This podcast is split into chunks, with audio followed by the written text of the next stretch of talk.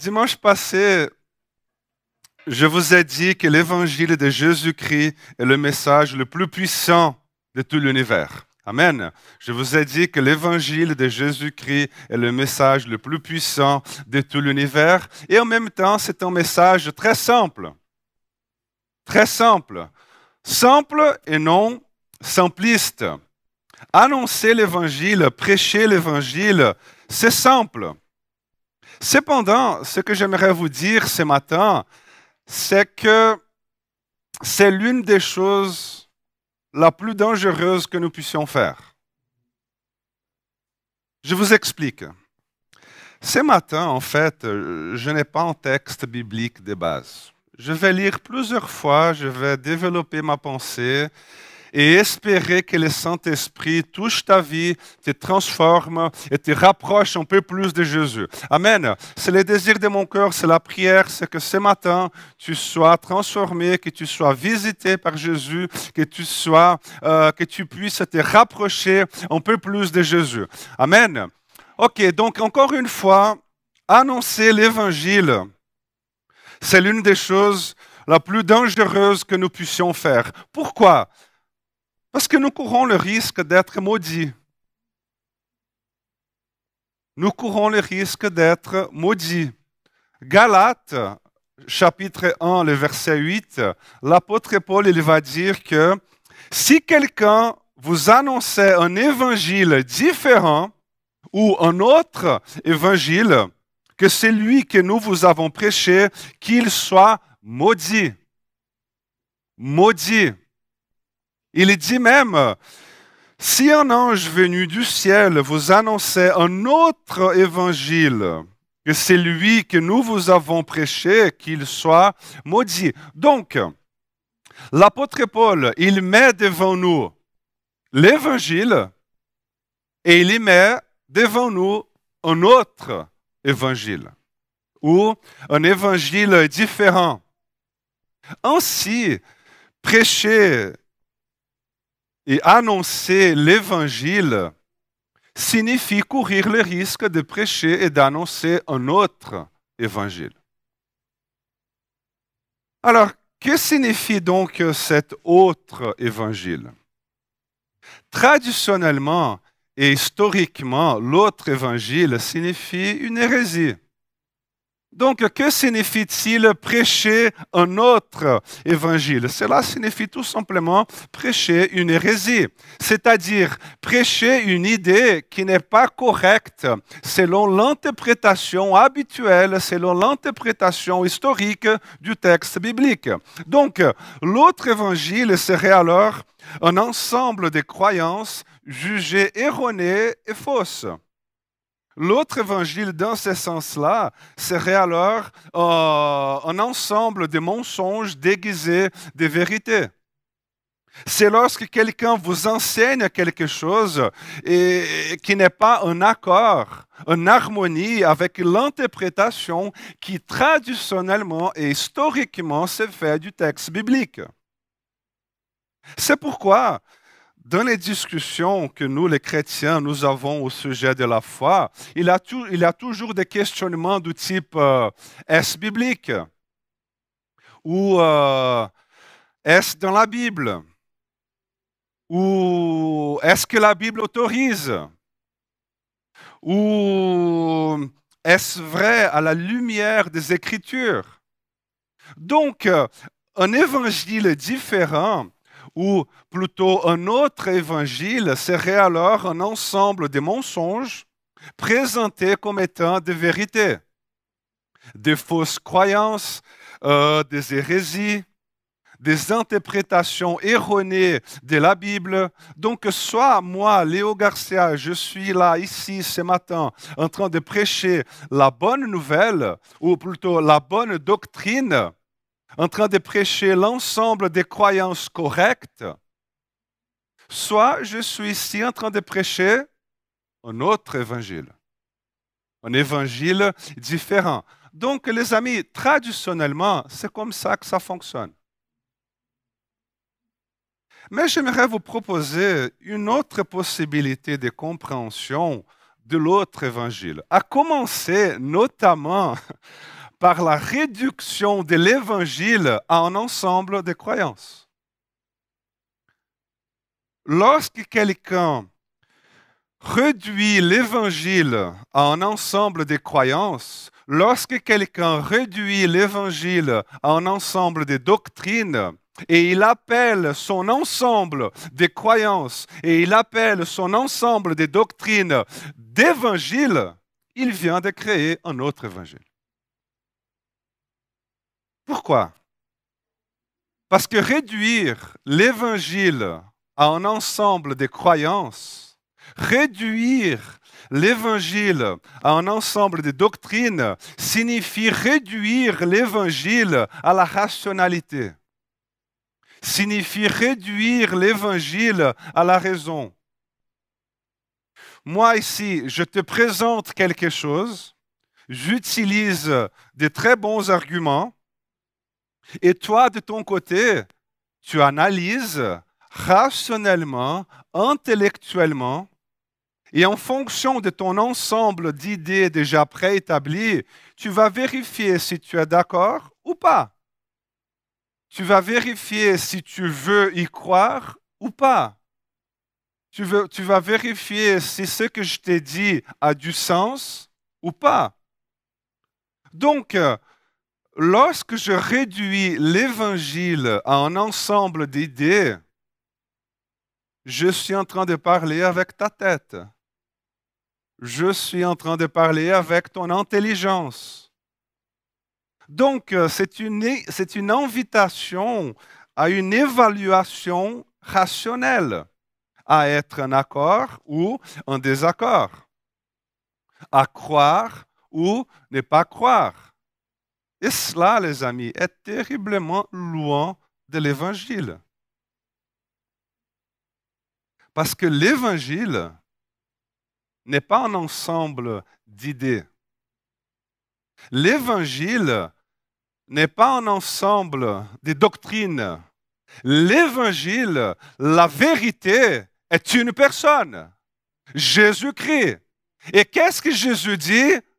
Je suis le chemin, je suis la vérité, je suis la vie. Jésus ne dit pas, hé les amis, je connais la vérité. Non, non, non. Il ne dit pas, je peux décrire véritablement le Dieu que vous appelez de Yahweh. Et ma description sera vraie, sera la correcte. Donc écoutez bien et prenez note. Non, Jésus, il dit, enchanté, je suis Dieu. Jésus, il dit, enchanté, je suis la vérité. Enchanté, la vie. Enchanté. Enchanté, tu veux connaître le Père. Tu veux connaître que Dieu le Père. Alors regarde-moi. Parce que c'est lui qui m'a vu, a vu aussi le Père. Jésus, il est l'incarnation de la vérité. Jésus, il est l'incarnation de la réalité divine. La vérité de Jésus n'est pas quelque chose que nous comprenons, c'est quelque chose que nous voyons. Et ça, Jean le chapitre 1, c'est merveilleux. Jean le chapitre 1, tout le chapitre va dire que la parole s'est faite chair ou s'est faite homme. Elle habitait parmi nous, pleine de grâce et de vérité, et nous avons contemplé sa gloire. Nous avons vu sa gloire. C'est Jésus. Ce n'est pas un ensemble d'idées au sujet de Jésus. Ce n'est pas un ensemble de principes au sujet de Jésus. Non, l'évangile est la propre personne de Jésus. Parce que dans un ensemble d'idées, vous voyez, dans un ensemble d'idées, tu crois ou tu ne crois pas. Cependant, Jésus n'est pas une question de croire ou de ne pas croire. Jésus n'est pas une question d'être en accord ou en désaccord. Non, Jésus est une personne. Et la réponse que nous donnons à Jésus n'est pas croire ou ne pas croire, ou être en accord ou en désaccord. Non, la réponse que nous donnons à Jésus, c'est le suivre.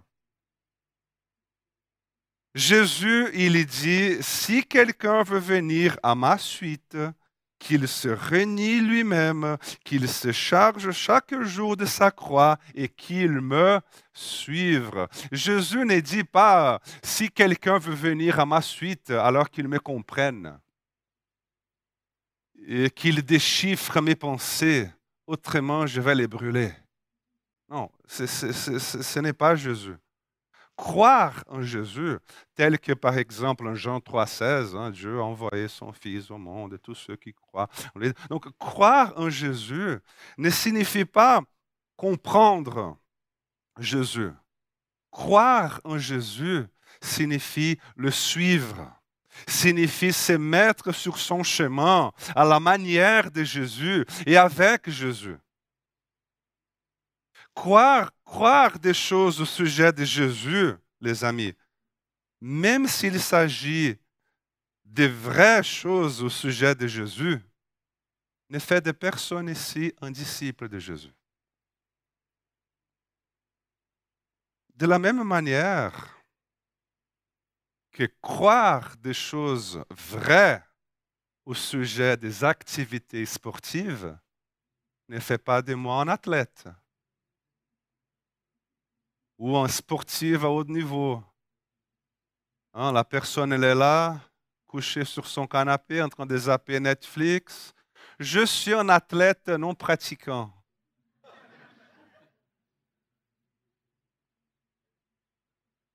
Telle chose n'existe pas. Il n'existe pas d'athlète non pratiquant. De la même manière qu'il n'existe pas non plus des disciples de Jésus non pratiquants. Qui est Jésus, le Fils de Dieu? Bravo, bonne réponse. Euh, qu'est-ce que Jésus a fait? Il est mort sur la croix. Bravo. Pourquoi est-il mort sur la croix? Pour moi, pour mes péchés. D'accord. Mais vous savez, la réponse que nous donnons à Jésus n'est pas une question de croire ou de ne pas croire ou d'avoir les bonnes informations ou pas. Non, la réponse que nous donnons à Jésus, c'est si nous nous sommes mis sur son chemin ou pas. C'est si nous le suivons ou pas c'est si nous avons fait de lui le Seigneur de notre vie ou pas. Et je me souviens qu'au début de mon cheminement avec Jésus, hein, au tout début de mon cheminement avec Jésus, j'ai croisé plusieurs croyants qui n'en avaient rien à faire de la foi. Bon, telle chose aujourd'hui n'existe plus. Hein. Ce n'était qu'à mon époque. Mais à mon époque, et puis j'entendais les gens dire, c'était surtout les pasteurs hein, qui disaient, ah, c'est parce que ces gens-là, ces personnes-là, ils ont accepté Jésus comme leur sauveur, mais pas comme leur Seigneur. Alors, personnellement, je n'ai jamais vraiment compris cela. Genre, euh, le salut comme étant un billet qu'on donnera au ciel à la fin, parce que nous avons cru à des idées au sujet de Jésus, parce que nous avons cru aux choses qui ont été dites à son sujet, c'est ça, sans, sans nous être mis sur son chemin, sans euh, sans nous être mis sur son chemin pour le suivre à sa manière et avec lui. Je ne vous ai jamais connu. Jésus lui dit cela en Matthieu 7, 23. Jésus dit que beaucoup me diront ce jour-là, Seigneur, Seigneur, n'avons-nous pas prophétisé en ton nom? N'avons-nous pas chassé des démons en ton nom? N'avons-nous pas fait beaucoup de miracles en ton nom? Alors je leur, dirai, ouvertement, je ne vous ai jamais connu, éloignez-vous de moi, vous qui commettez le mal. Pourquoi Jésus il dit parce que ce ne sont pas tous ceux qui disent, qui me disent Seigneur, Seigneur, qui entreront dans les royaumes des cieux, mais seulement ceux qui font la volonté de mon Père. Pourquoi? Parce que la réponse que nous donnons à Jésus, c'est l'obéissance. C'est nous soumettre à lui en tant que Seigneur. Si tu n'étais pas mis sur son chemin, peu importe ce que tu crois, peu importe les informations que tu as reçues au sujet de Jésus. Et vous savez, c'est une exhortation pour nous tous, mais à commencer par moi. Parce que moi, je suis ici, dimanche après dimanche, en train de vous enseigner des choses au sujet de Jésus. Et vous savez, ma prière au début de mon ministère pastoral a toujours été, Seigneur, ne me laisse pas devenir un simple professionnel de la foi. Ça a été toujours ma prière, Seigneur, je ne veux pas devenir un simple professionnel de la foi. Parce que c'est vite fait. Je sais prêcher, introduction, lecture biblique, explication, application. Pendant l'application, deux, trois éléments rigolos. Conclusion, tout le monde est content. Donc ma prière a toujours été, Seigneur, je ne veux pas simplement devenir un simple professionnel de la foi. Et ma prière a toujours été, Seigneur, je veux me salir de la poussière venant de tes pieds.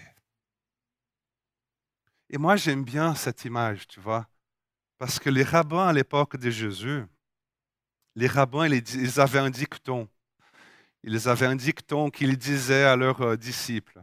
Ils disaient, couvrez-vous de la poussière venant des pieds de votre rabbin.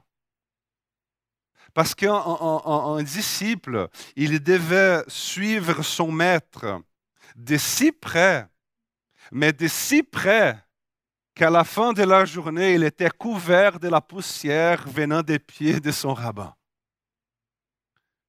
Et ce que les rabbins voulaient dire par cela, c'est observe bien ton maître. Écoute attentivement tout ce qu'il te dit et ne rate aucun détail parce qu'il est le modèle de la personne que tu es en train de devenir. Suivre Jésus, cela implique faire attention à lui. Cela implique le regarder attentivement tout ce qu'il fait. Mais regardez comme c'est intéressant, n'est-ce pas, ce que Jésus il avait dit, qu'ils ont prophétisé, ils ont chassé des démons, ils ont fait beaucoup de miracles. Les diables, ils imitent aussi ces choses-là. Mais ce que le diable n'arrive surtout pas à imiter, c'est le cœur de Jésus. Le diable n'est pas disciple de Jésus. Le diable, il ne se couvre pas de la poussière venant de Jésus. Le diable, il, se met devant Jésus pour essayer de bloquer son passage. Mais Jésus dit tout de suite, arrière de moi, Satan. Ce que le diable n'arrive pas à imiter, c'est l'amour. Il arrive à imiter des manifestations de puissance, mais pas l'amour. C'est pourquoi, vous savez, ce que Jésus, ce que je crois que Jésus nous est en train de dire ce matin, c'est peu importe ce que tu dis croire, même si ce sont des choses vraies, même si tu as une bonne théologie, même si ce que je veux savoir, mon fils, ma fille, c'est si tu bâtis ta maison sur le roc ou sur le sable. Jésus, il va dire hein, Quiconque écoute ce que je viens de dire le met en pratique sera comme un homme ou une femme intelligent qui a bâti sa maison sur le roc. Matthieu 7, le verset 24. Par contre, quiconque écoute ce que je viens de dire ne le met pas en pratique sera comme un homme insensé qui a bâti sa maison sur le sable. Donc, encore une fois, c'est une question d'obéissance et non pas de croyance. C'est une question d'engagement sur le chemin et non pas un accord intellectuel d'une idée. C'est pourquoi Jacques, il va dire que la foi, la foi, si elle n'est pas, si elle ne, se manifeste pas par des actes, elle n'est qu'une chose morte. Il continue, hein? il va dire que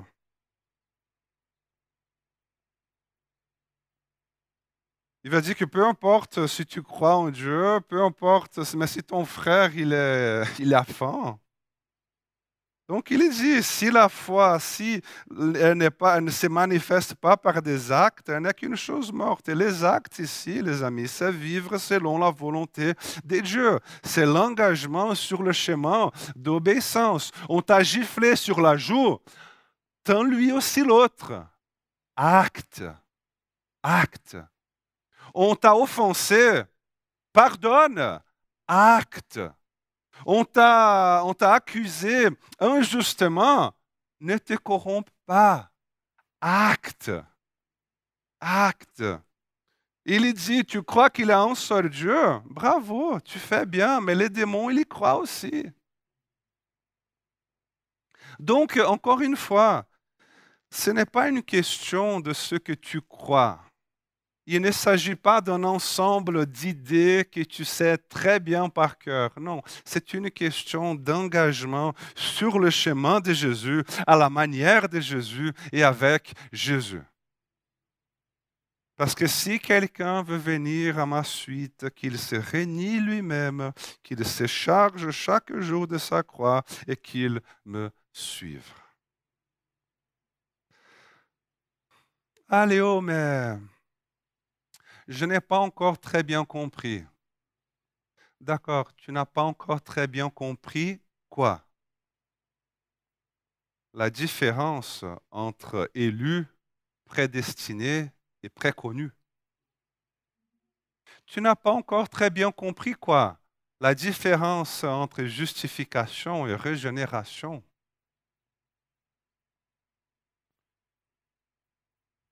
Tu n'as pas encore très bien compris quoi? Si les baptêmes se font par immersion, aspersion ou affusion.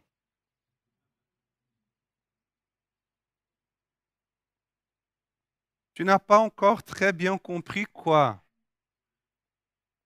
Si les derniers événements scatologiques auront lieu. D'ailleurs, tu ne sais même pas ce que le mot scatologie veut dire.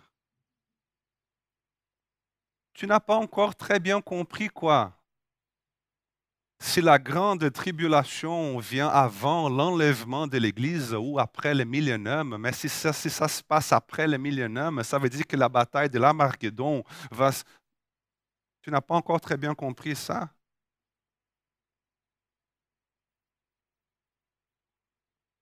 Mais, as-tu compris? As-tu compris que tu ne peux pas mentir? Et porter, préjudice à quelqu'un d'autre.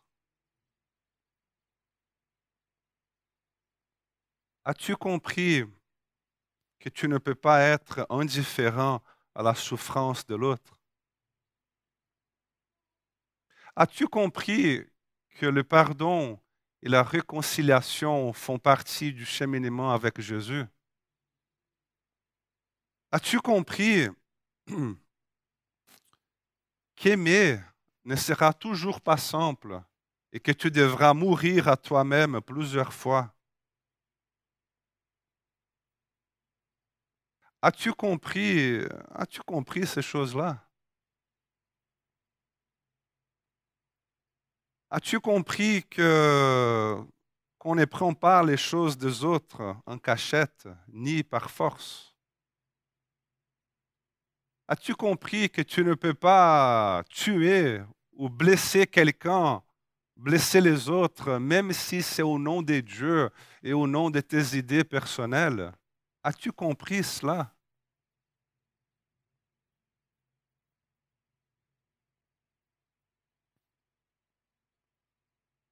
Comme je vous ai dit au début, hein, et aussi la semaine passée, l'évangile de Jésus, il est aussi simple que ça. Mais c'est dangereux. Pourquoi c'est dangereux? C'est dangereux parce que c'est beaucoup plus simple, c'est beaucoup plus facile de vivre et d'annoncer un autre évangile, annoncer et vivre l'évangile des idées intellectuelles, de la raison, et oublier l'évangile de la personne de Jésus-Christ. Et oublier l'évangile qui nous salit de la poussière venant des pieds de Jésus. Voilà l'évangile que je veux vivre, les amis. Voilà l'évangile que je veux vivre. Et voilà l'évangile que j'aimerais t'encourager à vivre aussi l'évangile de la compagnie de Jésus, l'évangile à la manière de Jésus. J'aimerais tellement vous encourager à faire pareil parce qu'il est là avec vous.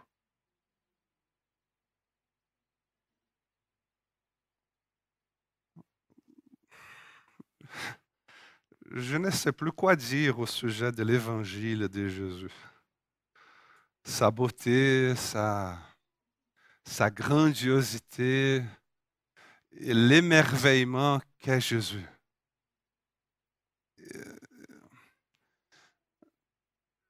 Suivre Jésus, de nouveau, ne signifie pas simplement avoir une religion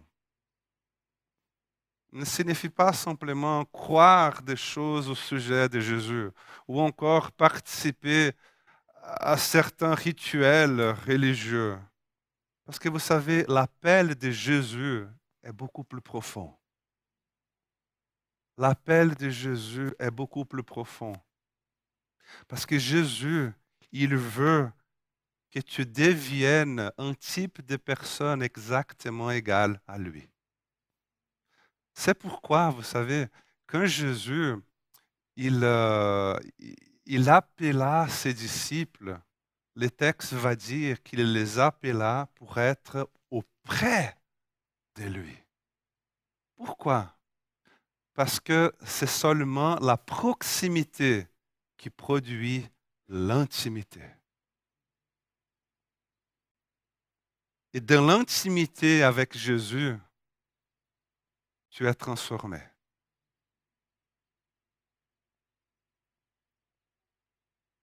Amen. Si les groupes veulent déjà venir pour le dernier chant, donc euh, frères et sœurs,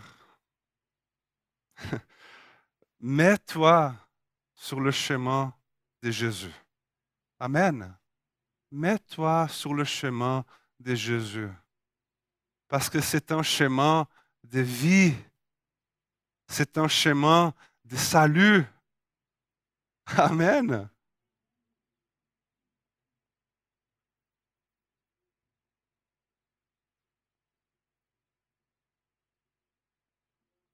Moi, je m'arrête là, mais je prie que le Saint-Esprit, qu'il puisse continuer à te toucher là où tu es. Je ne sais pas dans quel état d'âme Tu es arrivé ici ce matin. Je ne sais pas quel est le Jésus que tu crois, si c'est celui des idées ou c'est celui que tu t'es sali de la poussière venant de tes pieds.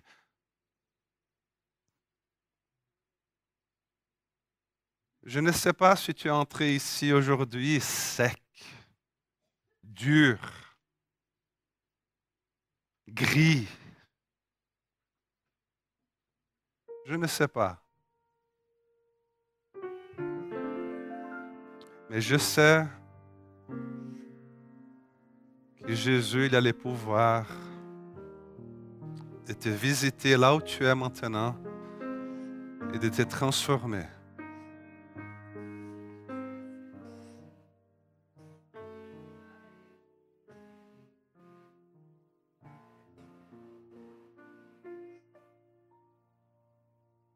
Donc mets-toi maintenant dans la présence de Dieu et, et déverse lui ton cœur.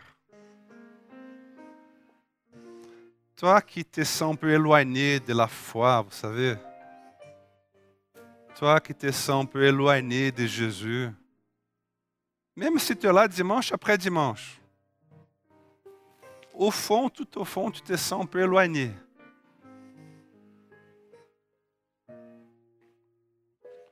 C'est l'occasion maintenant, frères et sœurs, de refaire une nouvelle euh, consacration, de refaire un engagement avec Jésus. Ne rate pas cette occasion. ne pars pas d'ici aujourd'hui sans avoir vraiment ouvert ton cœur à Jésus et dire Seigneur Jésus, sois le Seigneur de ma vie. Sois le Seigneur de ma vie. Je veux me salir de la poussière venant de tes pieds. Prends ce temps, prends quelques instants juste pour dire ça.